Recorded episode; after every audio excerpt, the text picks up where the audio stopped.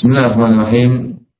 إن الحمد لله نحمده ونستعينه ونستغفره ونعوذ بالله من شرور أنفسنا وسيئات أعمالنا. من يهده الله فلا مضل له ومن يضلل فلا هادي له.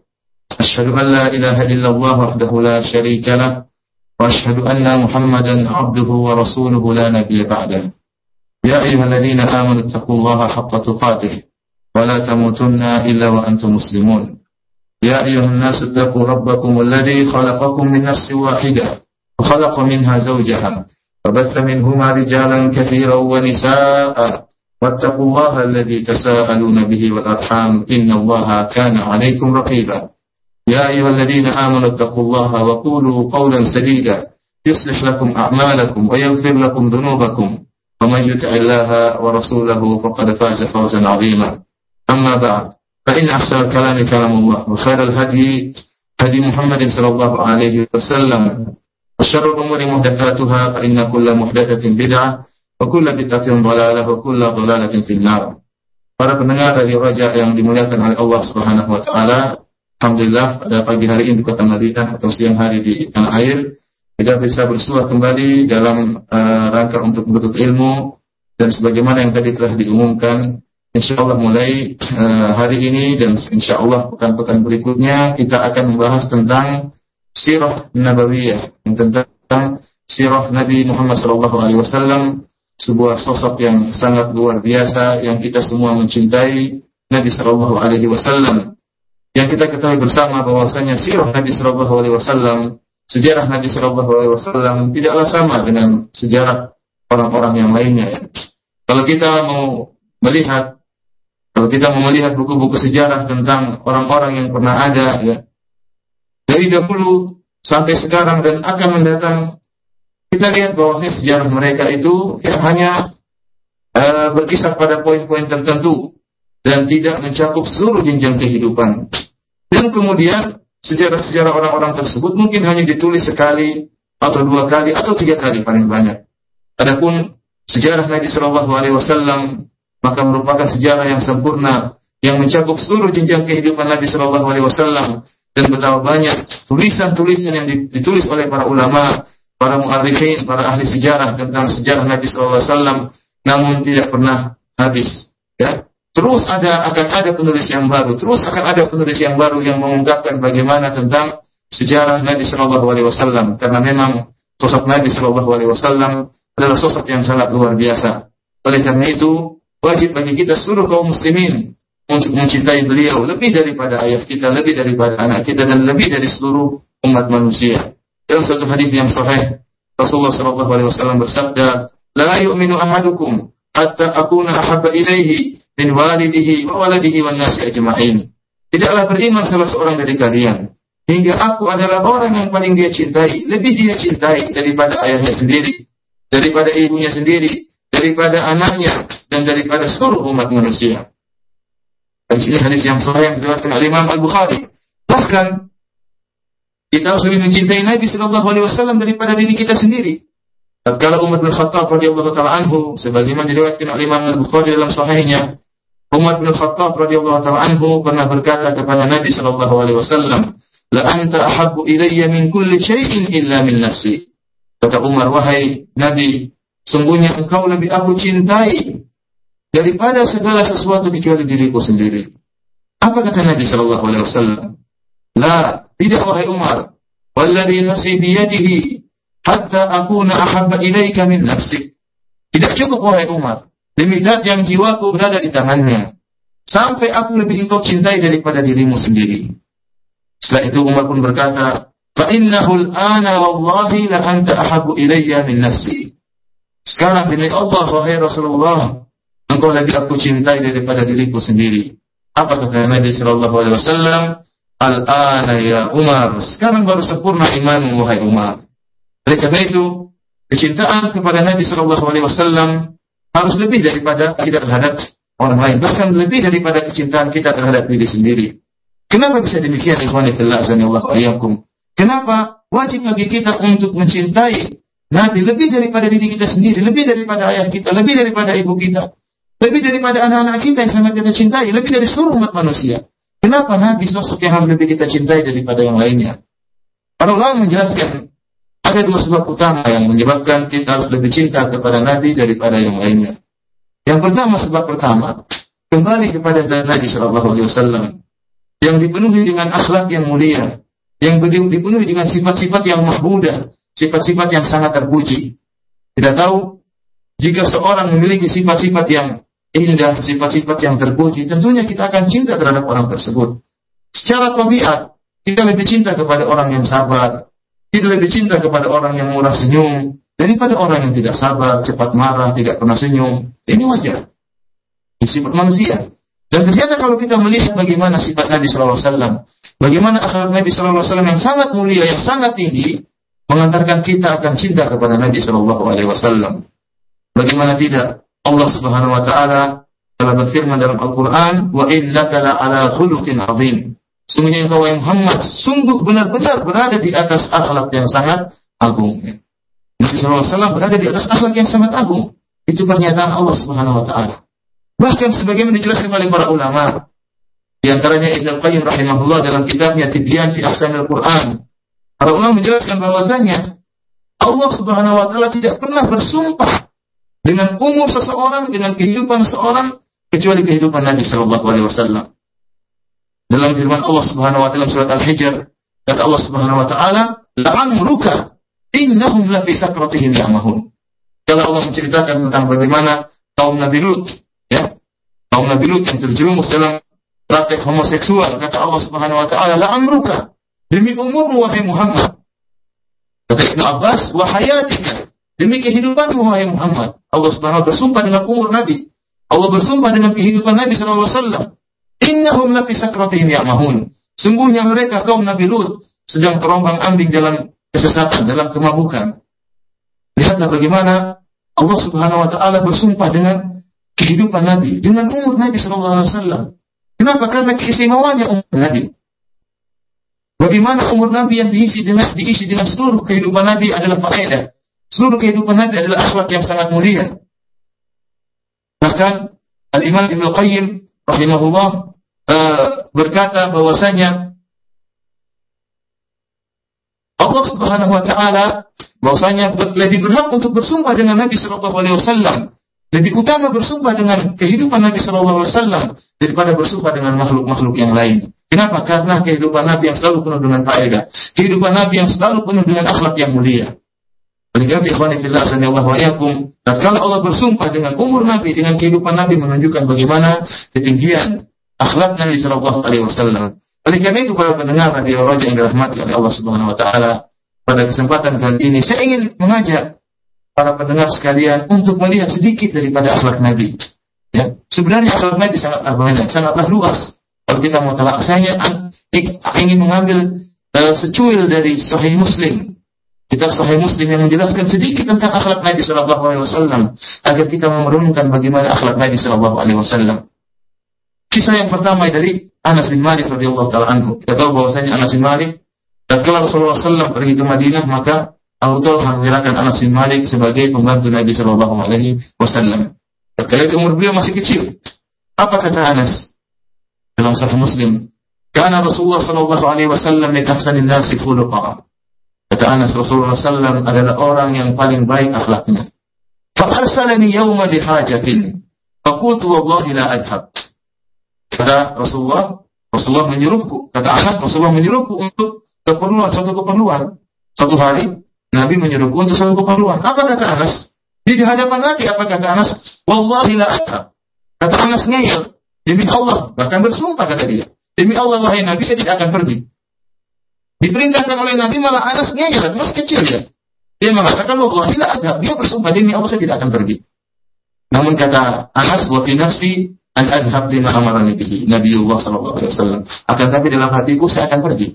Anas bercanda, bayangkan. Dalam hatinya dia ingin pergi menjalankan perintah Nabi, namun dia yang dia ucapkan ke hadapan Nabi dia mengatakan wallahi demi Allah Nabi saya tidak akan pergi.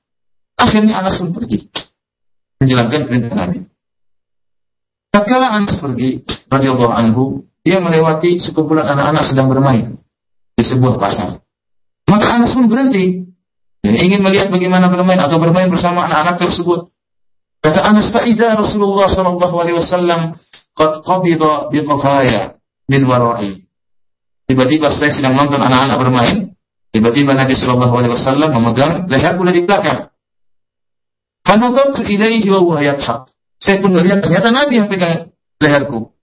Dan saya lihat Nabi sallallahu alaihi wasallam tertawa.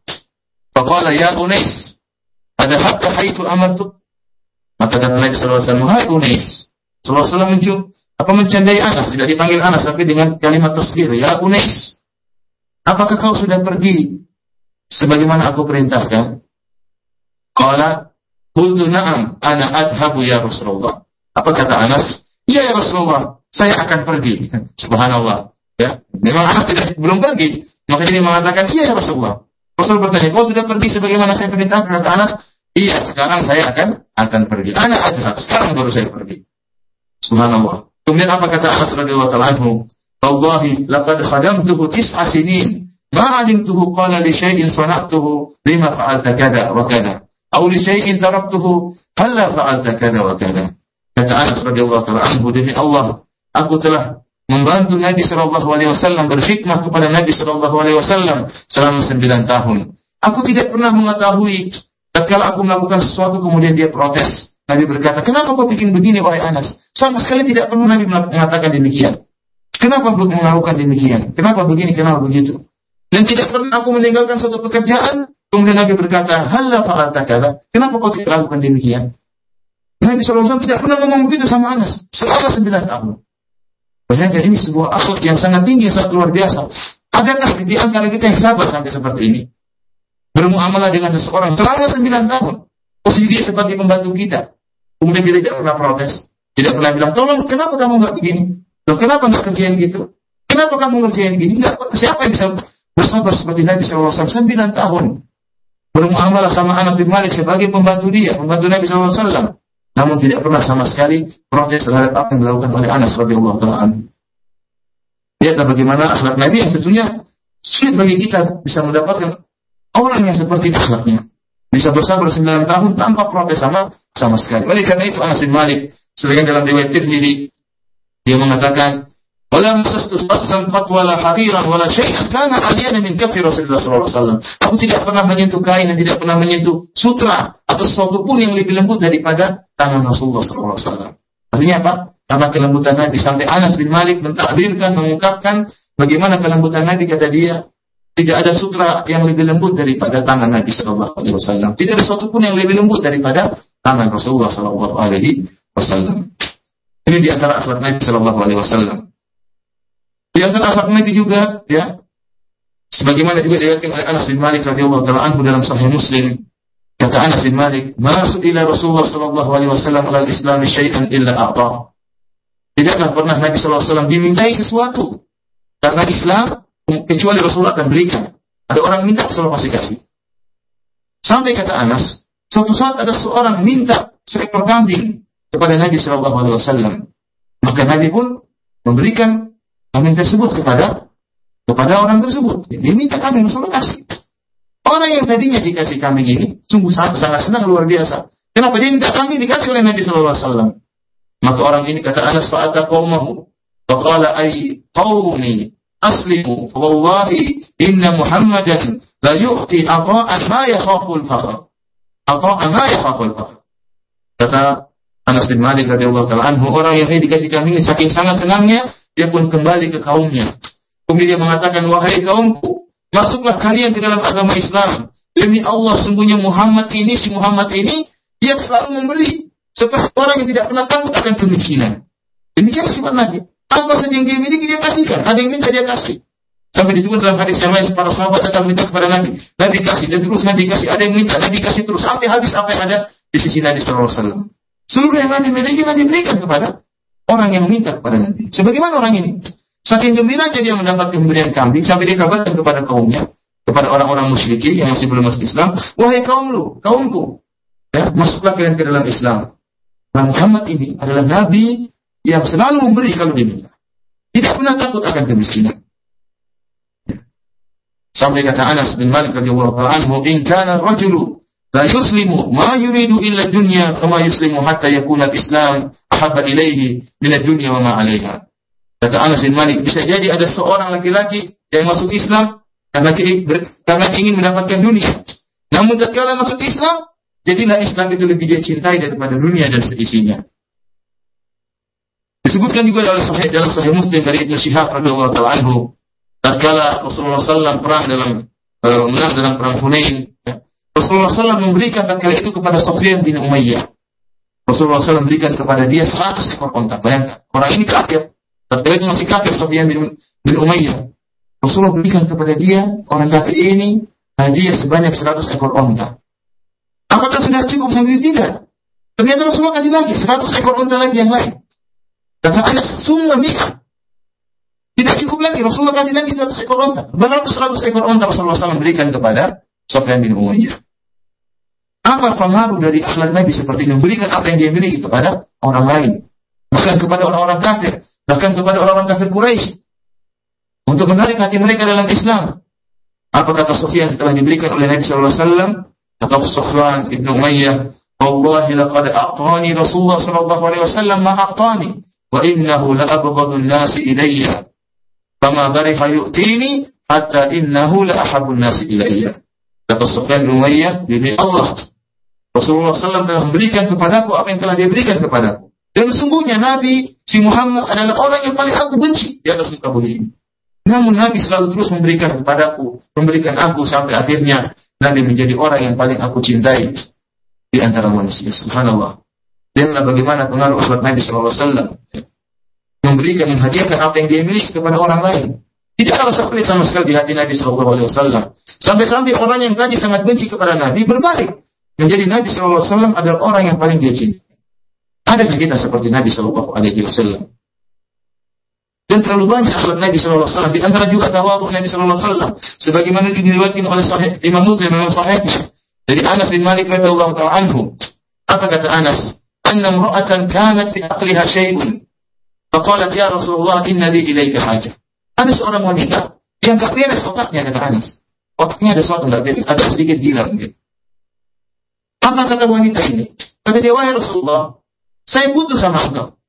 Yang wanita yang agak gila datang kepada Nabi dan mengatakan, wahai Nabi, saya butuh engkau, saya butuh kamu. Apakah Nabi Wasallam kemudian menolak permintaan dia karena wanita gila karena wanita agak beres? Apa kata Nabi Wasallam dengan penuh tawaduknya? Ya Umma Fulan, unduri, sikap syikti, hatta aqdiya laka hajataki.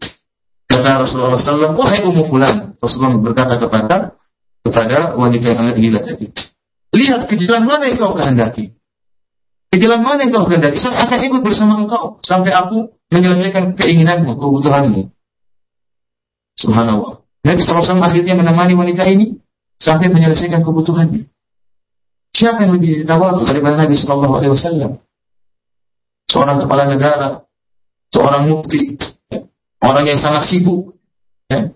Nabi SAW tidak bisa kita bayangkan bagaimana sibuk beliau. Akan tapi tatkala diminta tolong oleh seorang wanita yang agak sedikit gila ini, Nabi SAW membiarkan berjalan sesuai dengan keinginan sang wanita tadi.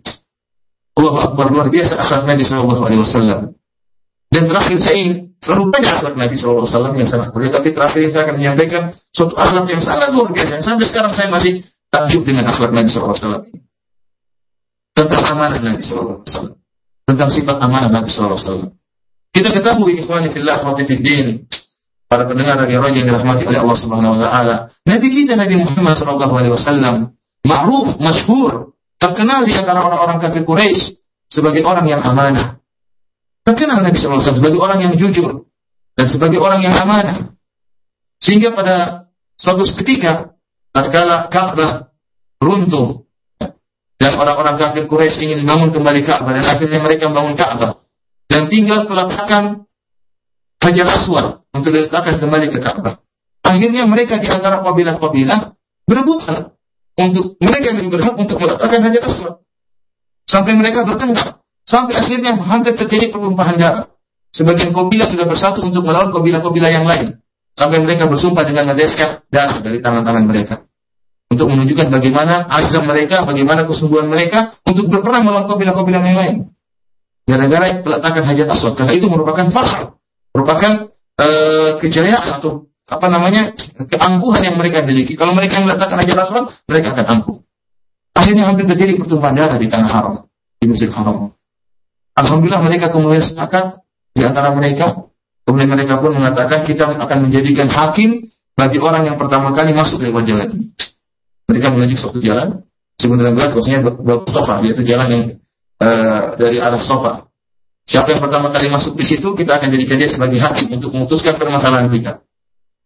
Hari ini sebagai diriwayatkan oleh Imam Ahmad dalam musnadnya dan disahihkan oleh Syekh Al-Bani rahimahullah dalam fiqh sirah.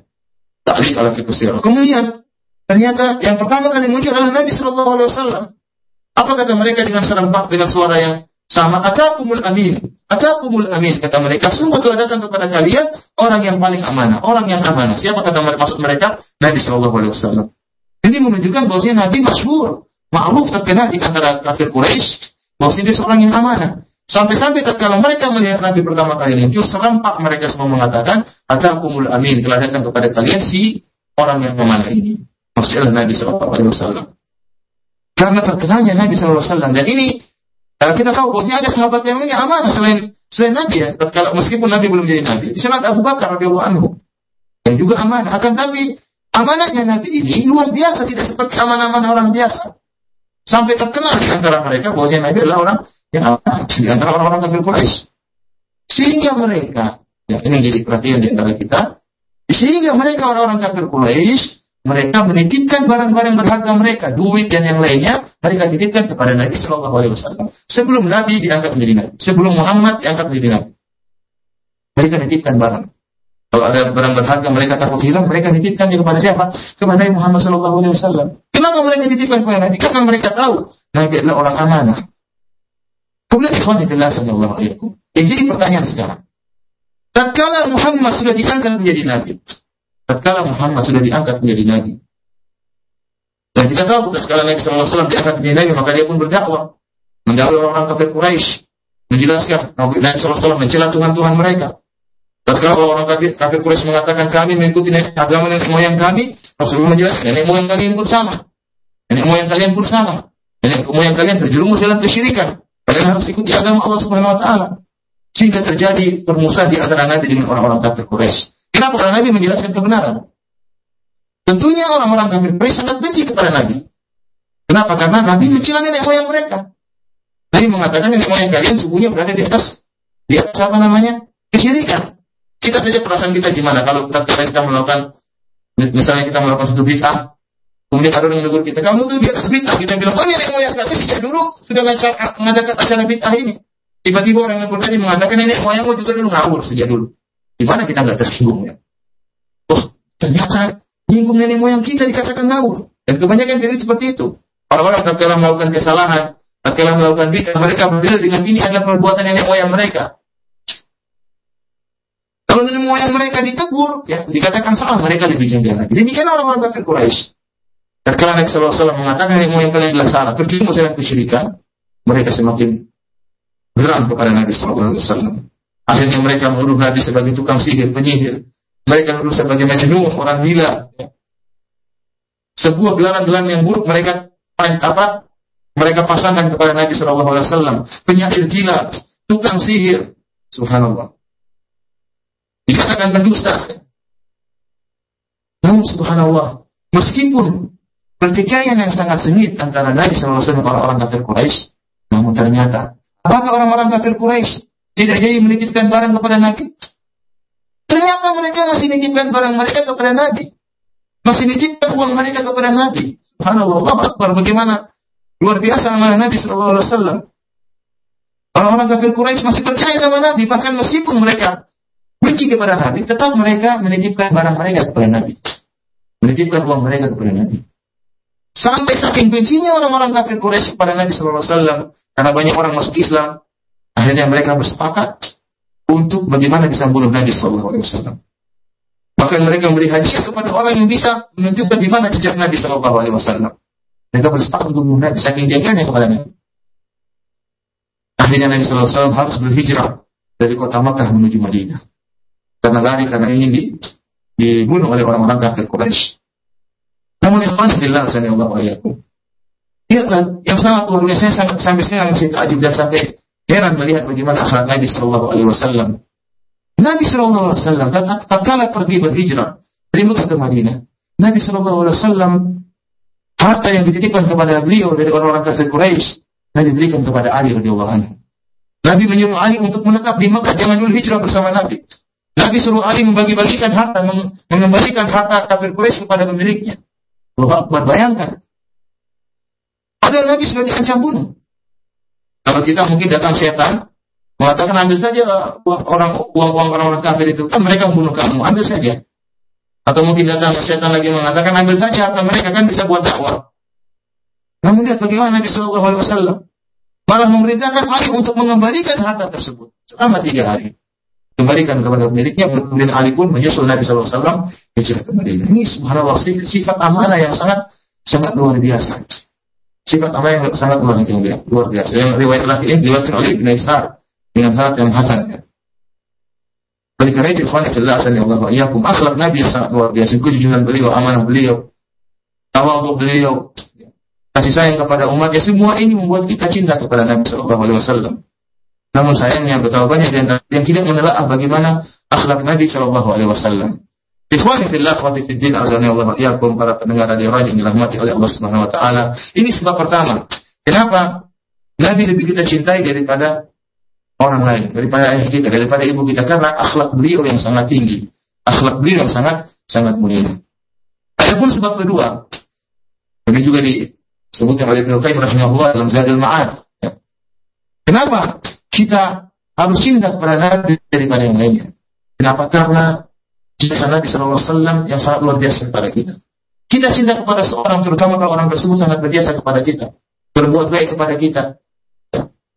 Oleh karena itu, sebagaimana nasihat sebagian uh, ya, jika seorang laki-laki dan seorang wanita baru nikah, sebelumnya tidak saling mengenal, sebelumnya tidak saling mengenal, terkadang rasa cinta tidak langsung tumbuh kata mereka menasihati para pasangan dua pasangan tersebut. Agar rasa cinta semakin tumbuh maka hendaknya masing-masing menjalankan tugasnya sebagai suami atau sebagai istri. Sang istri melayani suami dengan sebaik-baiknya. Jika dia melayani suami dengan sebaik-baiknya akan tumbuh rasa cinta tersebut. Kenapa?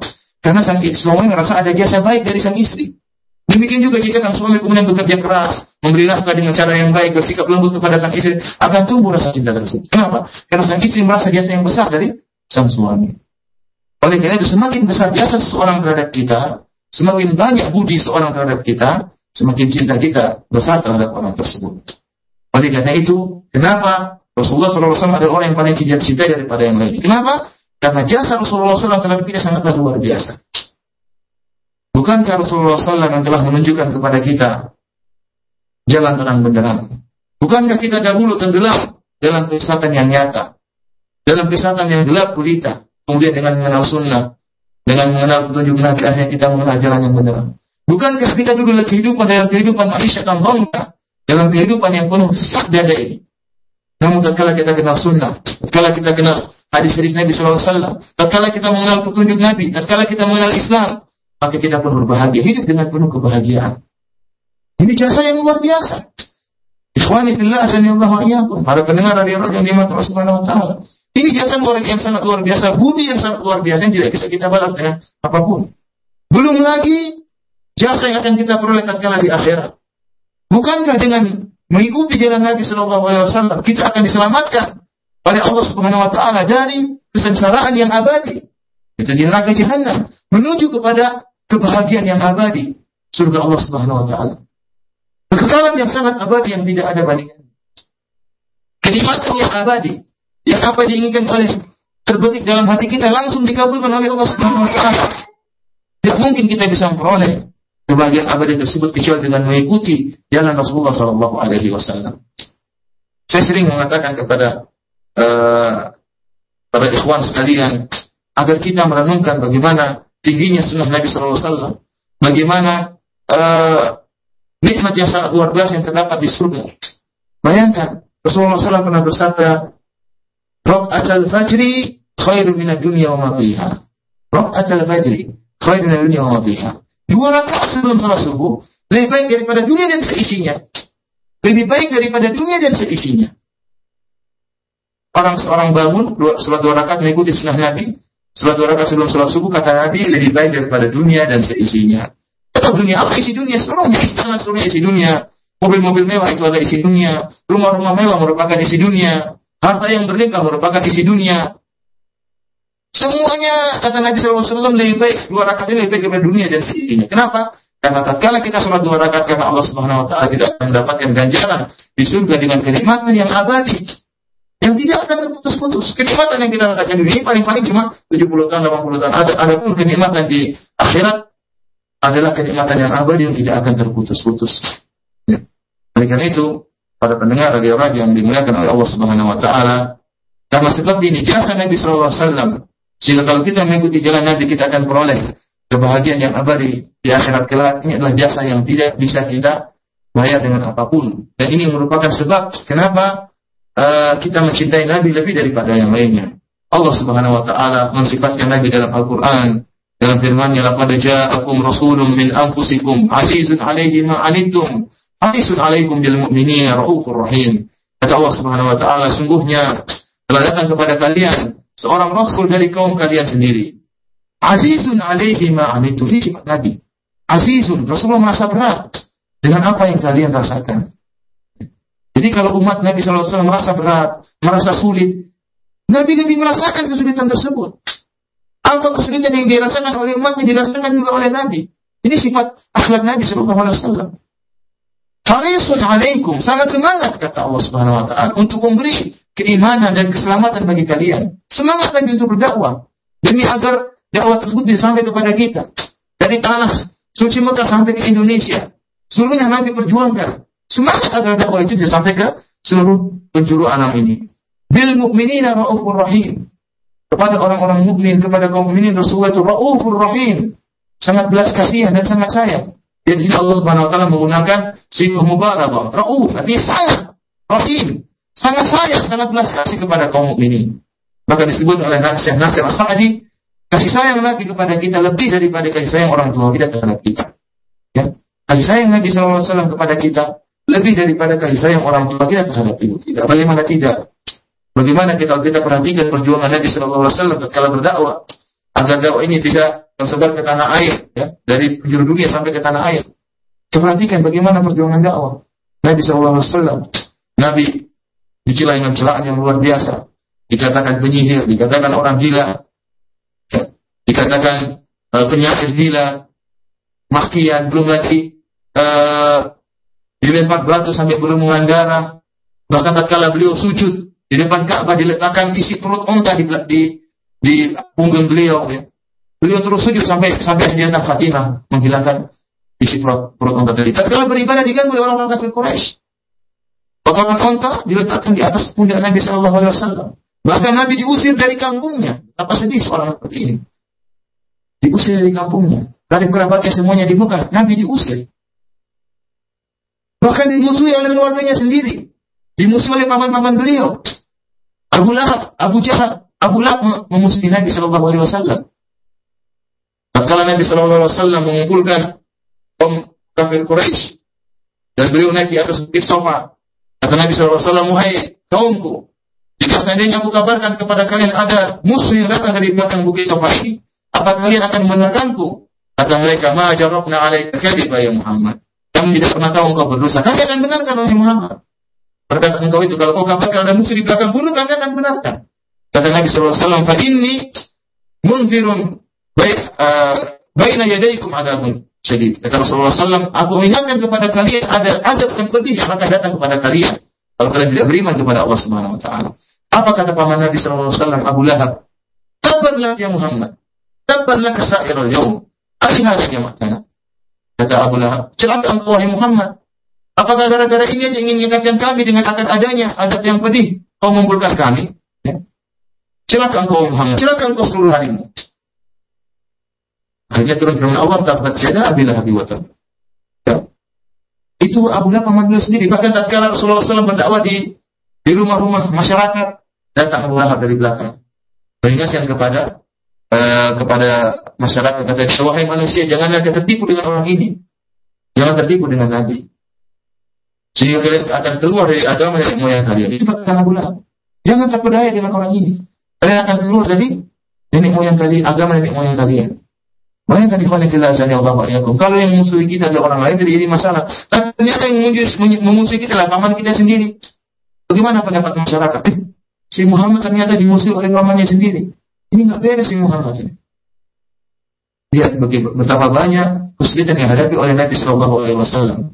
Namun seluruh ujian yang beliau hadapi tidak mematahkan semangat beliau untuk menyampaikan agama ini akhirnya agama tersebut sampai kepada kita semua karena kita semua ingin selamatkan diselamatkan oleh Allah dari neraka jahanam yang kekal. Dan kita bisa menuju ke dalam nikmat Allah yang kekal juga di di surga. Karena itu dua sebab inilah ikhwan fillah wa akhlak Nabi yang sangat mulia. Dan karena jasa beliau yang sangat luar biasa menjadikan Nabi adalah orang yang paling kita cintai daripada selain Nabi Shallallahu Alaihi Wasallam lebih daripada ayah kita, lebih daripada anak-anak kita dan lebih dari seluruh umat manusia. Para pendengar radio yang dirahmati oleh Allah Subhanahu Wa Taala, pembahasan kita ini sebagai pengantar uh, pembahasan kita adalah tentang sirah Nabi Shallallahu Alaihi Wasallam. Tentunya, kalau kita ingin menumbuhkan cinta kita kepada Nabi Shallallahu Alaihi Wasallam, maka hendaknya kita mempelajari sirah, pelajari bagaimana perjalanan hidup Nabi Shallallahu Alaihi Wasallam, seorang sosok yang sangat sangat kita cintai. Oleh karena itu, para salafus saleh dahulu mereka juga sangat perhatian terhadap masalah sirah Nabi Shallallahu Alaihi Wasallam. Ya. Di antaranya perkataan Ali bin Husain rahimahullah dia berkata kunna nu'allamu madati Nabiillah sallallahu alaihi wasallam kama nu'allamu surah minal Qur'an. Kata Ali bin Husain, kami dahulu diajari tentang maghazi, tentang peperangan Nabi Sallallahu Alaihi Wasallam, sebagaimana kami diajarkan tentang Al-Quran. Ya. Kemudian, sesungguhnya sirah Nabi Sallallahu Alaihi Wasallam memiliki kekhususan yang tidak dimiliki oleh sirah-sirah orang yang lain. Yang pertama, ikhwan fillah wa tifikin Allah sebagaimana tadi telah saya isyaratkan, bahwasanya Sosok Nabi Shallallahu Alaihi Wasallam adalah sosok yang sangat luar biasa. Sehingga penulisan tentang buku sirah tentang Nabi tidak pernah habis. Akan ada terus orang yang menulis tentang sirah Nabi Shallallahu Alaihi Wasallam.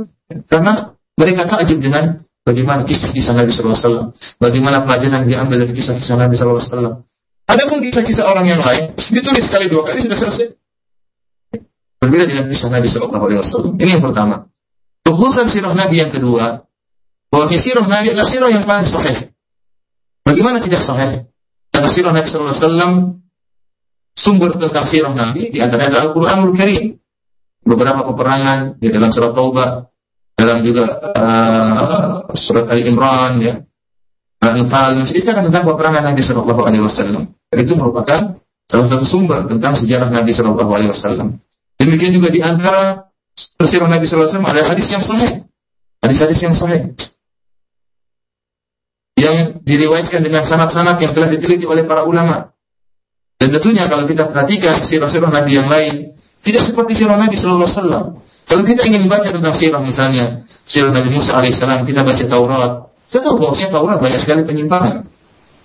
Demikian juga kalau kita ingin membaca tentang sejarahnya Nabi Isa alaihissalam, kita akan dapati bahwasanya sejarah Nabi Isa alaihissalam tidaklah valid, tidak sahih karena Injil terlalu banyak pertentangan.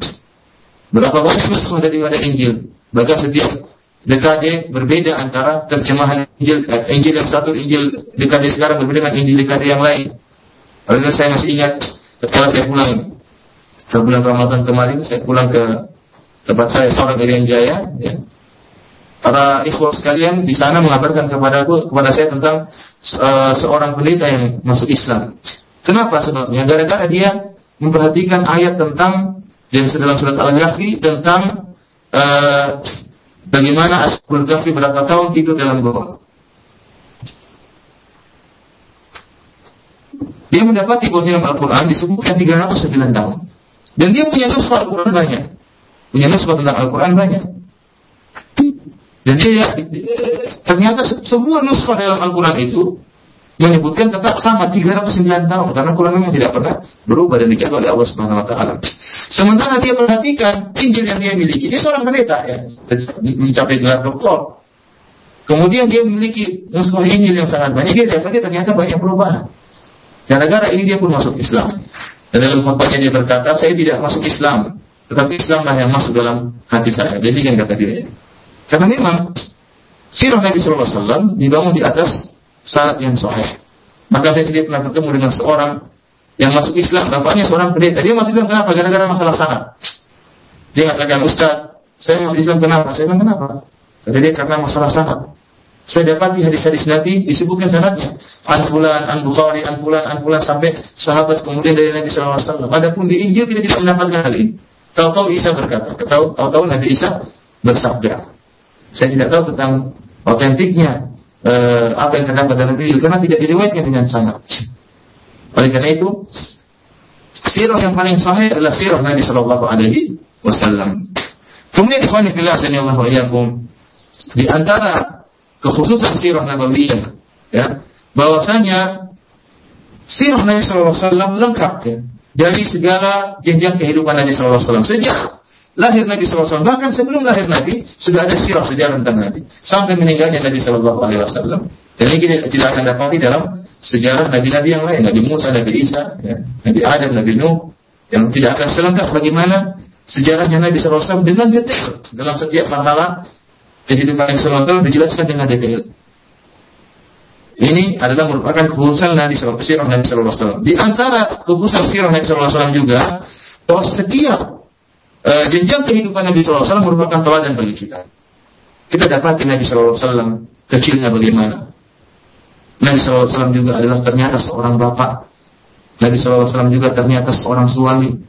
Nabi Wasallam juga ternyata seorang mufti, seorang ustadz. Nabi SAW juga ternyata seorang kepala negara. Dan seluruh sikap Nabi SAW tatkala menjadi seorang bapak adalah sikap teladan.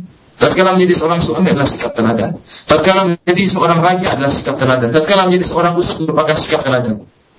Yang ini tidak kita dapati dalam sirah-sirah Nabi yang lain. Kita ingin melihat Nabi Isa alaihissalam tidak tahu punya anak atau tidak.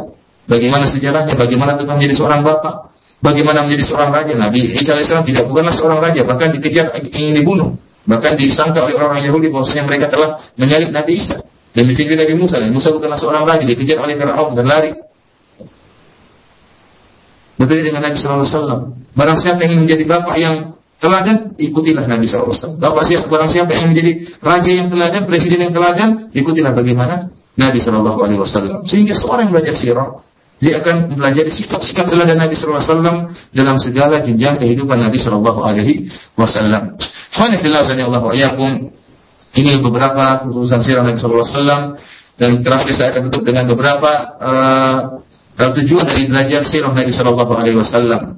Di antaranya, ikhwan fillah alaikum, tatkala kita mempelajari sirah Nabi Wasallam, kita akan melihat bagaimana praktek amalan dari hukum-hukum Islam. Ya, hukum Islam yang termuat dalam Al-Quranul Karim. Demikian juga dalam hadis-hadis Nabi Sallallahu Alaihi Wasallam yang sahih. Kita akan lihat praktek amalannya, bagaimana penerapan Nabi, aplikasinya dalam kehidupan sehari-hari. Bagaimana kita melihatnya dengan melihat mempelajari sirah Nabawiyah Sallallahu Alaihi Wasallam. Ya. Ini di antara faedah mempelajari sirah. Di antaranya juga kita akan lihat bagaimana tarbiyah Nabi Sallallahu Alaihi Wasallam terhadap para sahabat. Bagaimana kok sampai Islam bisa berjaya? Bagaimana Masjid Nabawi yang sangat kecil cuma berapa meter kali berapa meter ternyata itu merupakan sumber yang merupakan dasar untuk bisa terkuasai alam semesta ini oleh Islam. Bagaimana sih tarbiyah Nabi kepada mereka para sahabat? Oleh karena itu, Fanifillah Allah Bagaimana hasil tarbiyah Nabi yang luar biasa. Kalau kita lihat bagaimana sahabat, bayangkan tatkala perang Tabuk, para sahabat terus berjalan dari kota Madinah menuju Tabuk yang sekitar 750 km. 750 km. Jauh sekali Belum tak itu musim panas. Musim panas mereka berjalan. Namun iman mereka sangat kuat. Tetap mereka berjalan dari Madinah menuju menuju Tabuk. Ya. Bagaimana iman mereka bisa luar biasa seperti itu? Kita saja mungkin waktu sholat subuh dengar muadzin mengatakan hayya Allah sholat, ya. As-salatu khairun minan naum, salat lebih baik daripada tidur. Mungkin kita malah apa pakai selimut lagi di komat masih 10 menit lagi tidur 5 menit lagi bisa bagaimana kalau kita dihadapkan dengan perintah Nabi untuk berjalan dari Madinah menuju Tabuk tatkala musim panas dan panasnya bukan seperti di Indonesia panas yang sangat luar biasa di sana ya biar sampai 49 50 derajat Celcius belum menempuh padang pasir tidak naik mobil tidak naik jalan kaki, ada yang naik onta, ada yang naik kuda. Namun para sahabat tetap. Bahkan di antara para sahabat ketika jihad mereka ada yang puasa. Bagaimana keimanan mereka? Bagaimana tarbiyah Nabi Shallallahu Alaihi Wasallam? Pantaslah mereka dikatakan sebagai khairul umat, ukhrijat linnas. Mereka umat terbaik yang pernah dikeluarkan bagi manusia. Karena tatkala ada seorang ulama ditanya, mungkinkah kita akan kembali jaya sebagaimana sahabat? Kita apa namanya beriman sebagaimana imannya sahabat, memiliki keimanan yang sangat luar biasa. Kata alim ulama tadi tidak mungkin, tidak mungkin. Kenapa tidak mungkin? Kata alim ulama tadi, kalau ingin seperti itu, harus gurunya juga seperti Nabi Muhammad SAW. Harus gurunya juga seperti Nabi Muhammad SAW. Oleh karena itu, saya sering sampaikan kepada uh, ikhwan sekalian, jangan heran tatkala kita melihat keimanan sahabat yang luar biasa. Kenapa? Karena guru mereka Nabi Shallallahu Alaihi Wasallam. Mereka lihat langsung praktik Nabi, lihat langsung tawaduk Nabi, lihat langsung akhlak Nabi, lihat langsung mujizat Nabi Shallallahu Alaihi Wasallam. Bagaimana iman mereka? Mau disamakan dengan kita dia hanya mendengar, tidak pernah melihat langsung. Wajar kalau keimanan mereka kalau diceritakan dalam sejarah seperti dongeng keimanan para sahabat tersebut. Kenapa? Karena mereka guru mereka adalah Nabi Shallallahu Alaihi Wasallam. Mereka dipanggil Allah yang dengan sirah mempelajari sirah kita akan melihat uh, bagaimana perjuangan Nabi Shallallahu Alaihi Wasallam dengan dengan para sahabatnya.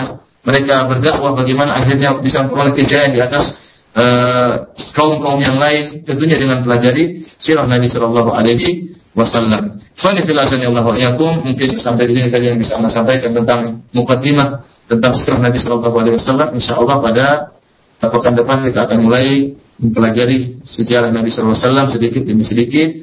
Kurang lebihnya saya mohon maaf. Uh, demikian saja. Wabillahi taufiq hidayah. Assalamualaikum warahmatullahi wabarakatuh. Waalaikumsalam warahmatullahi wabarakatuh. Demikian ikhwatul Islam azan ya Allah wa iyyakum pendengar raja yang dimuliakan Allah Subhanahu wa taala. Materi yang disampaikan oleh Ustaz Arman Amri Alsi uh, Al Ustaz Firanda hafizahullah taala mohon maaf yang menjelaskan mengenai bagaimana kita meniti jejak salaful ummah yang lebih khusus lagi yaitu beliau menjelaskan bagaimana uh, keagungan sifat dan akhlak Nabi Muhammad Sallallahu Alaihi Wasallam dan semoga apa yang beliau sampaikan bermanfaat bagi kita semua. Dan tiba saatnya bagi kita semua untuk sesi soal jawab bagi anda yang ingin bertanya perihal pembahasan kita pada siang kali ini Silahkan Anda bisa menghubungi kami di line telepon di 021 823 6543 atau bisa melayangkan pertanyaannya di line pesan singkat di, di nomor 081 989 6543 dan alhamdulillah kita sudah terhubung di penelpon pertama kita angkat. Assalamualaikum warahmatullahi wabarakatuh. Waalaikumsalam warahmatullahi wabarakatuh. Dengan siapa dari mana? Dengan Bapak Putra Pohan di Depok. Bapak Putra Pohan di Depok. Ya silakan Bapak Putra. Assalamualaikum Pak Ustadz. Saya mau tanya Pak Ustadz. Tadi Pak Ustadz jelasin kita wajib mencintai Rasulullah SAW. Bagaimana dengan mencintai Allah? Apakah lebih utama mencintai Allah atau Rasulnya? Terima kasih. Assalamualaikum warahmatullahi wabarakatuh. Waalaikumsalam warahmatullahi wabarakatuh. Silakan Ustaz. Uh, Bismillah, wassalatu wassalamu ala Rasulillah. Uh, di antara bentuk cinta kita kepada Allah adalah cinta kepada Nabi Sallallahu Alaihi Wasallam. Tadi saya jelaskan bahwa cinta kepada Nabi harus lebih daripada orang-orang yang lain. Artinya dibandingkan dengan manusia, Nabi itu harus lebih kita cintai daripada uh, ayah kita, daripada ibu kita, bahkan daripada uh, seluruh umat manusia, bahkan lebih daripada diri kita sendiri. Adapun cinta kepada Allah adalah bentuk cinta yang lain, cinta ada pengagungan, cinta yang menunjukkan pada peribadatan. Adapun cinta kepada Nabi bukan bukan cinta yang uh, melazimkan adanya yang akhirnya menimbulkan peribadatan kepada Nabi tidak, tapi cinta kepada Nabi dengan mengagungkan perintah-perintah Nabi dan mengagungkan larangan-larangan Nabi. Itu bentuk cinta kita kepada Nabi. Dan di antara bentuk cinta kepada Allah adalah cinta kepada Nabi Allah yang suruh kita untuk mencintai Nabi Shallallahu Alaihi Wasallam. Jadi perbandingan antara cinta Allah dengan cinta Nabi uh, tidak nyambung karena cinta Nabi adalah dibandingkan dengan manusia-manusia yang lain. Cinta Allah adalah cinta bentuk cinta yang lain, cinta yang menimbulkan ketundukan, perendahan, peribadatan, ya berbeda dengan cinta kepada Nabi Shallallahu Alaihi Wasallam tidak menimbulkan peribadatan, akan tapi pengagungan terhadap perkataan Nabi, pengagungan terhadap uh, perintah-perintah Nabi, karena perintah Nabi adalah juga perintah Allah Subhanahu Wa Taala. Ya demikianlah uh, untuk Bapak Putra Pohan yang berada di Depok. Mudah-mudahan mendengarkan dan menjadi jelas adanya. Dan selanjutnya masih kita terima untuk pertanyaan di line telepon di 0218236543. Assalamualaikum warahmatullahi wabarakatuh. Waalaikum. Waalaikumsalam warahmatullahi wabarakatuh. Mohon maaf Pak, dikecilkan radio monitornya. Halo? Iya, silahkan Pak. Ini mau bertanya kepada Roja ini supaya nyambung gimana Pak? Uh, mohon maaf Pak, Bapak sudah tersambung ini. Silahkan Bapak bertanya langsung kepada Ustaz. Assalamualaikum. Waalaikumsalam warahmatullahi wabarakatuh. Waalaikumsalam warahmatullahi wabarakatuh. Ini uh, maksudnya Pak, apakah uh, uh, istri Nabi dulu Pak uh, Islam? Maksudnya waktu itu apakah sudah Islam Pak pada waktu zaman Nabi Pak gitu maksudnya?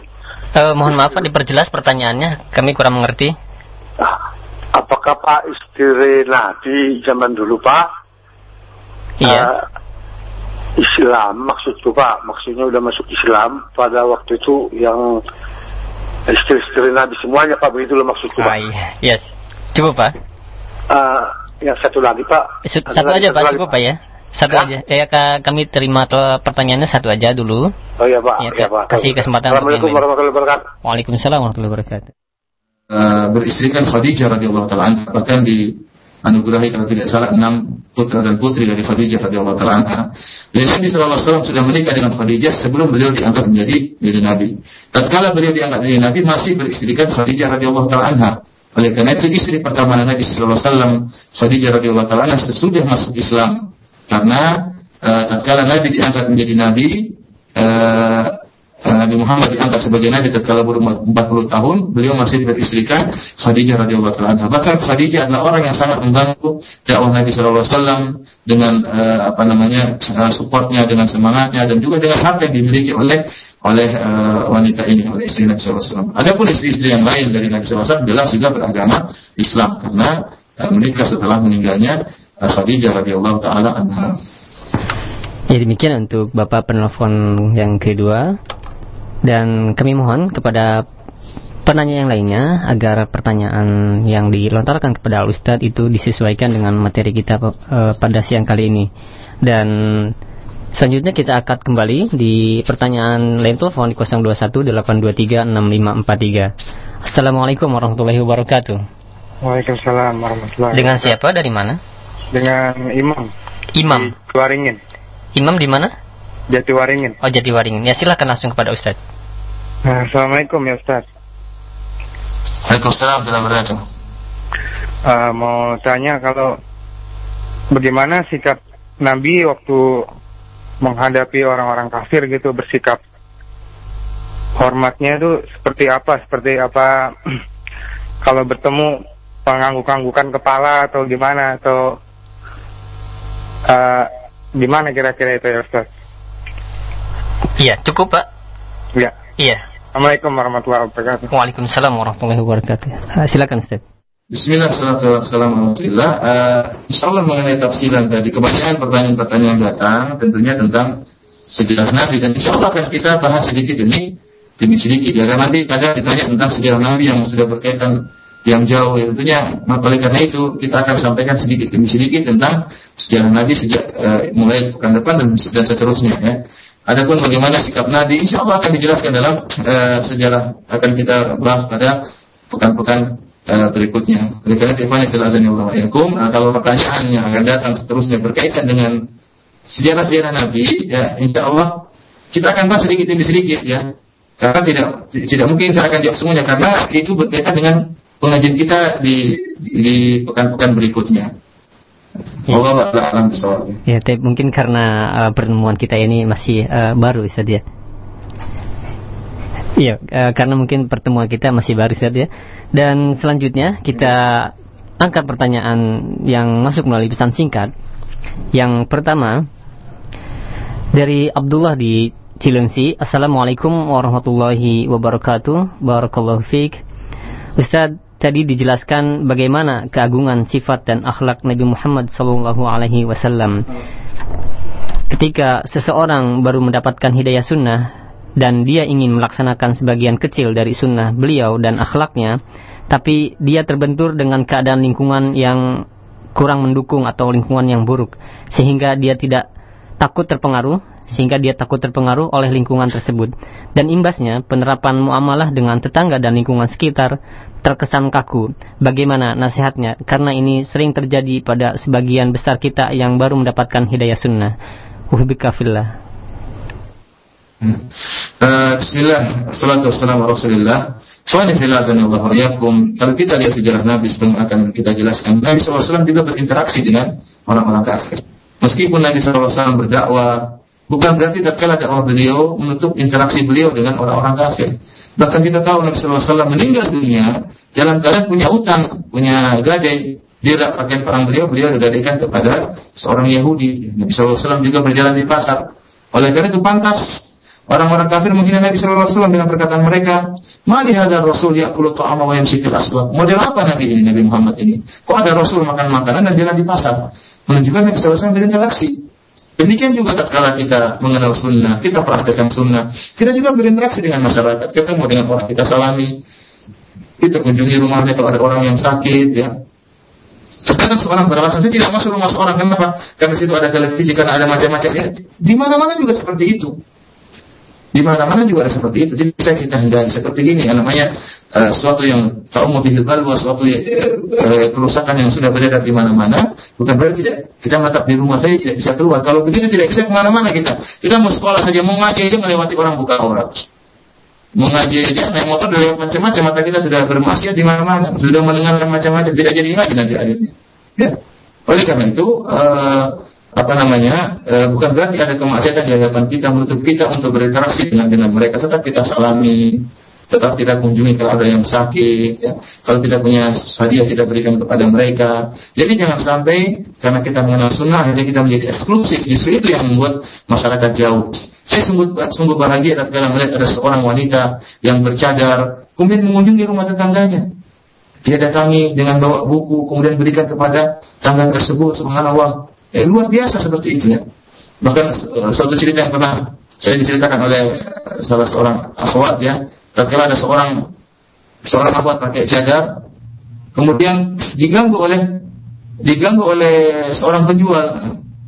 Dikatakan ninja hatori kalau tidak salah dipanggil-panggil ninja ninja hatori. Penjual itu ganggu akhwat yang bercadar ini. Justru akhwat bercadar ini pun mendatangi penjual tadi dan beli barangnya. Bayangkan bagaimana rasa malu yang rasa malu yang apa namanya timbul di hati penjual ini. Ya, dia diganggu, wanita diganggu malah beli di tempat dia. Itu dia rasa malu dan sultan sekali. Ini sebenarnya menunjukkan akhlak yang mulia. Lihat Nabi Shallallahu Alaihi Wasallam ya, meskipun dia di dikatakan penyihir, namun orang masih tetap menitipkan barang sama dia. Saya nggak bayangkan bagaimana sikap orang kafir Quraisy kali itu. Mungkin malam-malam datang menemui Nabi, eh, Muhammad ini ini barang saya tolong dijaga. Tapi besok saya mau bilang kamu penyihir. Malamnya nyelipin barang, besoknya bilang Nabi penyihir dan orang gila. Bagaimana? Artinya saking lembutnya akhlak Nabi, ya saking interaksi dia dengan orang dengan orang-orang kafir Quraisy sampai orang kafir Quraisy tetap menitipkan barang kepada Nabi. Kalau seandainya Nabi eksklusif tidak berinteraksi, mana mau orang-orang kafir Quraisy dititipkan barang kepada Nabi Shallallahu Alaihi Wasallam. Di Nabi Shallallahu interaksi dengan mereka. Kita pun demikian tatkala di masyarakat tetap berinteraksi, tetap memberi salam, kalau kita bantu, kita bantu. Kalau ada kerja bakti, jadilah orang pertama yang kerja bakti. Ya. Jangan malah ada kerja bakti di masyarakat kita malah tidak datang. Ya. Kalau tidak datang dengan alasan kasih duit, masyarakat terkadang lebih senang kasih duit untuk belikan makanan. Jangan kerja bakti tidak ikut, apa apa tidak ikut, ya. Akhirnya kalau alasan saya tidak kerja bakti, kenapa ada akhwat yang tatkala ikut kerja bakti buka aurat? Kelihatan pahanya misalnya. Terus kamu ke sekolah, kamu ikut ngaji juga sama saja. Ya. Karena kondisi Indonesia tidak sama dengan kondisi di Arab Saudi, ya. Tidak sama dengan kondisi di Madinah. Oleh karena itu interaksi tetap harus ada, tetap tetap dengan berusaha menjaga keimanan kita, menjaga menjauhi kemaksiatan semaksimal mungkin uh, dan apa namanya tetap uh, interaksi tetap jalan sehingga tidak terkesan bahwasanya dakwah halusun adalah dakwah yang eksklusif yang mau masuk surga sendiri tidak ngajak orang lain itu yang kadang-kadang kita khawatirkan tersebar di masyarakat. Allah taala Ya demikian tuh pertanyaan yang masuk melalui pesan singkat dan selanjutnya masih di pesan singkat pula. Yang kedua dari Eko di Jakarta. Assalamualaikum warahmatullahi wabarakatuh. Ustadz, ketika kita berusaha untuk mengikuti akhlak Rasulullah Shallallahu Alaihi Wasallam di antaranya untuk tidak pernah marah sering kali kita tidak bisa menahan rasa marah tersebut dan timbul rasa benci kepada orang yang membuat kita marah. Mohon nasihat dari Ustadz bagaimana cara agar kita menahan rasa amarah dan tidak uh, sebagaimana uh, yang Rasulullah Shallallahu Alaihi Wasallam yang contohkan kepada Anas bin Malik radhiyallahu anhu uh, yang hidup uh, dengan beliau selama 10 tahun. Jazakallahu khair. Uh, Ikhwan fillah Allah wa iyyakum ya. Memang akhlak Nabi adalah akhlak yang sangat luar biasa ya. Bagaimana beliau apa namanya tidak pernah marah, ya, artinya marah kalau ada hak-hak Allah yang dilanggar. Adapun marah untuk diri beliau, beliau tidak pernah. Illa idan tuhikat hormatullah. Kalau ada hak-hak Allah yang dilanggar baru beliau kemudian marah. Ya. Beliau sering pernah mengasihatkan sebagai pengajian Syekh Abdul Razak yang pernah anda terjemahkan. Rasulullah bersabda la taqdha Farad dada miraran. Kata Rasulullah jangan marah. Rasulullah ulangi-ulangi jangan marah. Orang tersebut mengatakan oh sini Rasulullah wasiatkanlah kepada Rasulullah. Taqdha jangan kau marah. Wasiatkan lagi kepada aku Rasulullah. Jangan kau marah. Datang lagi wasiatkan kepada aku Rasulullah. Rasulullah jangan jangan kau marah menunjukkan uh, wasiat ini adalah wasiat yang sangat luar biasa dari Nabi Shallallahu Alaihi Wasallam kalau kita perhatikan bagaimana Nabi SAW ya dilempar batu sampai berdarah, kemudian dikatakan penyihir, dikatakan orang gila. Kita mungkin tidak pernah di di apa sakit dengan sakit seperti itu. Tidak pernah kita dikatakan orang gila, tidak pernah dikatakan penyihir, dikatakan berdosa. Yang paling mungkin ada gangguan yang lebih ringan daripada itu. Paling karena tatkala kita mungkin digoda oleh orang lain atau diganggu oleh orang lain, kita bersabar. Ingatlah Allah akan memberikan ganjaran yang kepada orang orang yang bersabar. Kemudian ingat dosa-dosa kita sangatlah banyak. Dosa-dosa kita sangatlah banyak. Dengan kita diganggu oleh orang, dengan kita didolimi oleh orang akan mengurangi dosa-dosa kita. Akan mengurangi dosa-dosa kita. Namun hal ini kesabaran kita tidak menutup itu nasihat tetap kita memberi nasihat kepada orang kalau mampu. Kalau tidak mampu, ya sudah kita harus sabar dengan ikhtisab, berharap Allah memberikan pahala kepada kita dan berharap dosa-dosa kita yang sering kita lakukan tersebut terkurangi dengan sikap sabar kita. Ya. Kalau ada orang mengatakan kita dengan perkataan yang tidak benar, yakinlah kita hanya sekedar mengukur dosa kita kepada dia. Alhamdulillah ada orang yang mengambil dosa saya. Ya.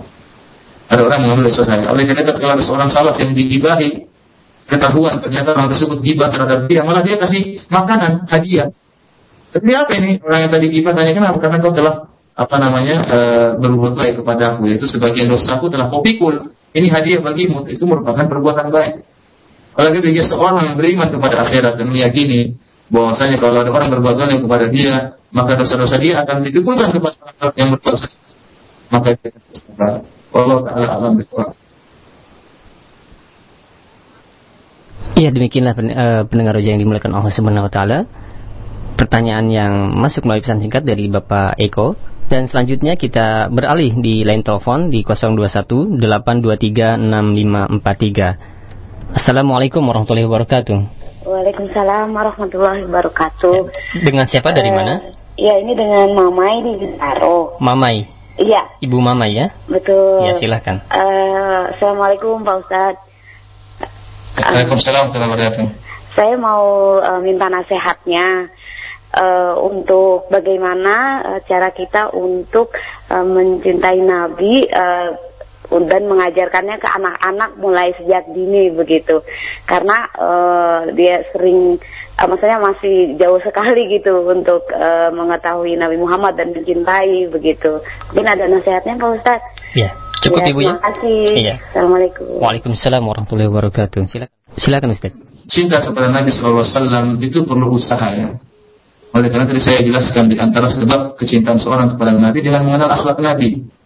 Yang sekarang jadi masalah orang tidak mengenal siapa Nabi SAW. Ya. Demikian juga para sahabat tidak mengenal bagaimana Abu Bakar, bagaimana kehidupan perjuangan para sahabat. Kaum muslim banyak yang tidak tahu.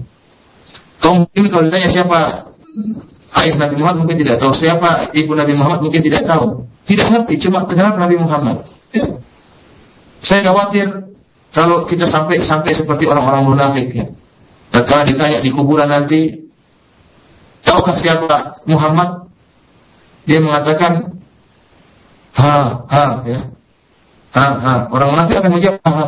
Dia tahu Muhammad seakan-akan Itu kata para ulama tahasur, dia menunjukkan penyesalan. Kenapa? Karena dia pernah pernah tahu tapi nggak ngerti seperti apa si Muhammad tadi atau sesuatu yang dia pernah dengar tapi dia lupakan.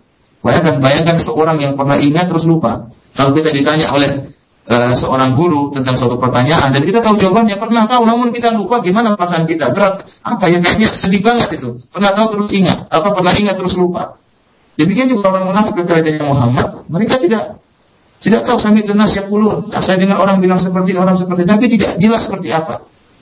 Oleh karena itu, seorang yang beriman kepada Allah Subhanahu wa taala berusaha mencintai Nabi lebih daripada yang yang lainnya apalagi Nabi SAW pernah bersabda al-mar'u ma'aman ahad sungguhnya seorang itu akan dikumpulkan oleh Allah Subhanahu wa taala bersama dengan orang yang dicintai kalau kita cinta kepada uh, Nabi Muhammad SAW ya maka kita akan dikumpulkan bersama Nabi Wasallam di akhirat kelak.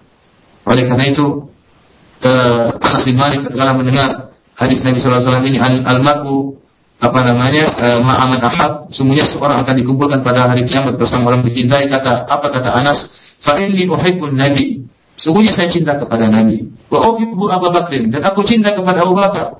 Wa uhibbu Umar dan aku cinta kepada Umar. Wa arju an nama Abu dan aku berharap Allah mengumpulkan aku bersama Umar, bersama Abu Bakar, bersama Nabi sallallahu alaihi wasallam. Wa ilam aku amal di mithli amali. Meskipun amalanku tidak seperti amalan mereka. Tidak mampu kita beramal seperti amalnya Nabi apa? Uh, tidak mampu kita beramal seperti amalnya Abu Bakar, tidak mampu kita beramal seperti amalnya Umar, namun kita cinta kepada mereka. Dan kita berharap Allah akan mengumpulkan kita bersama mereka dengan rasa cinta kita kepada mereka. Karena Nabi bersabda, Almar'u ma'aman ahad. Sungguhnya seorang akan dikumpulkan oleh Allah sesuai sama dengan orang yang dicintai. Oleh dia sungguh merupakan perkara yang sangat menyedihkan. Tatkala kita melihat kaum pemuda dari kalangan kaum muslimin yang mereka salah meletakkan cinta mereka mereka mencintai orang-orang kafir, penyanyi-penyanyi metal, penyanyi-penyanyi yang subhanallah bertato, kemudian rambut yang bermacam-macam yang bisa jadi mereka notabene adalah berzina, orang-orang kafir yang benci kepada Muhammad, namun mereka cinta kepada orang-orang tersebut. Bahkan poster mereka mereka tempelkan di kamar-kamar, bahkan gaya-gaya mereka mereka tiru yang pakai tato sebelah kanan dipakai tato. Rambutnya model diikuti, gaya-gayanya diikuti, lantunan-lantunan perkataan mereka mereka hafalkan, ribuan lagu mereka hafalkan. Namun kalau kita tanya tentang Nabi Muhammad tidak kenal. Bagaimana apakah cinta kepada Muhammad? Ya, cinta kepada. Semua orang aku cinta kepada Muhammad. Mana buktinya? Apakah gaya Nabi Muhammad kau ikuti? Apakah akhlak Nabi Muhammad kau ikuti? Apakah perkataan sabda Nabi Muhammad kau hafal? Tidak hafal sama sekali. Yang dihafal adalah lagu-lagu cinta, lagu-lagu macam-macam. Justru posternya sampai ditempel di sana sini. Bahkan tatkala orang kafir tersebut, penyanyi kafir tersebut datang dari luar negeri, datang ke Jakarta misalnya, dia orang histeris melihat tokoh kafir tersebut. Histeris, orang bisa histeris. Kenapa? Kenapa timbul histeris? Karena saking cintanya. Seperti melihat malaikat, mungkin ada yang pingsan melihat orang kafir seperti itu. Ini orang ini cintanya sudah kebablasan dan salah. Bagaimana mereka? Karena Nabi bersabda, Almarhum ma'aman hak. Semuanya seorang dikumpulkan pada hari kiamat dengan orang yang dicintai. Bagaimana sih muda-muda seperti ini? Oleh karena itu, untuk menumbuhkan cita-cita kepada Nabi, kita pelajari bagaimana akhlak beliau, bagaimana sabda-sabda beliau, Semakin kita banyak baca tentang Nabi, semakin tambah cinta, kecintaan kita kepada Nabi. Semakin kita mengenal sosok Nabi, kita akan semakin cinta kepada sosok Nabi. Tak kenal maka sayang, sebagaimana kata kata pepatah. Oleh karena saya anjurkan kepada ibu ya untuk uh, mempelajari sejarah Nabi. Di antara yang lebih kecintaan, pelajari sejarah sejarah Nabi. Kita telah jelaskan bagaimana salah soleh perhatian terhadap tentang sejarah Nabi. Terus juga mempelajari hadis-hadis Nabi. Alhamdulillah ada pengajian Syekh Abdul Razak tentang hadis-hadis Nabi itu merupakan sarana yang menumbuhkan rasa cinta kita kepada kepada Nabi Shallallahu Alaihi Wasallam. Adapun menumbuhkan rasa cinta kepada anak-anak maka sejak kecil kita tanamkan bagaimana ceritakan tentang sejarah sahabat kita ceritakan tentang Abu Bakar ceritakan tentang Umar perjuangan mereka bagaimana kegagahan mereka akan agar menimbulkan kecintaan anak-anak terhadap terhadap uh, para sahabat. Kalau mereka sudah cinta para sahabat, tentunya cinta kepada Nabi lebih-lebih lagi. Demikian saja Allah Taala alam bisawab. Ya, demikian untuk Ibu Mamai yang berada di Bintaro. Mudah-mudahan bermanfaat jawaban Al tadi yang disampaikan dan bermanfaat kita semua pula. Dan selanjutnya masih di 0218236543. Assalamualaikum warahmatullahi wabarakatuh. Waalaikumsalam warahmatullahi wabarakatuh. Dengan siapa dan dari mana Pak? Dari Rusad di Pondok Gede. Rosad. Rusad. Uh. Rusad, ya silahkan Pak Rusad. Ya Ustaz, Assalamualaikum.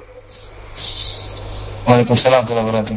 Ya, Barakallahu fiik Ustaz, eh, Ana diundang di pernikahan teman, tapi di situ eh, terdapat kemungkaran, eh, kemungkarannya berupa eh, ada nasyid terus ikhtilat gitu. Eh, yang Ana tahu eh, di buku Ahlak dan Keutamaan Syekh bin Bas, Syekh bin Bas melarang eh, untuk mendatangi pernikahan yang di situ terdapat kemungkaran. Maksud dari kemungkaran tersebut itu apa Ustaz ya? Mohon dijelaskan itu aja. Jazakumullahu khairan. Assalamualaikum warahmatullahi wabarakatuh. Waalaikumsalam warahmatullahi wabarakatuh. Silakan Ustaz. Uh, adapun pertanyaan ini uh, Allah taala besok anak tidak tahu jawabannya ditanyakan kepada Syekh Abdul Razak hafizahullah ya. Uh, sampai di sini saja pengajian kita. Fillah yang mohon maaf atas segala kekurangan. Semoga Allah Subhanahu wa taala memudahkan kita untuk bersuah kembali di pekan depan. Demikian saja wabillahi taufiq wal hidayah.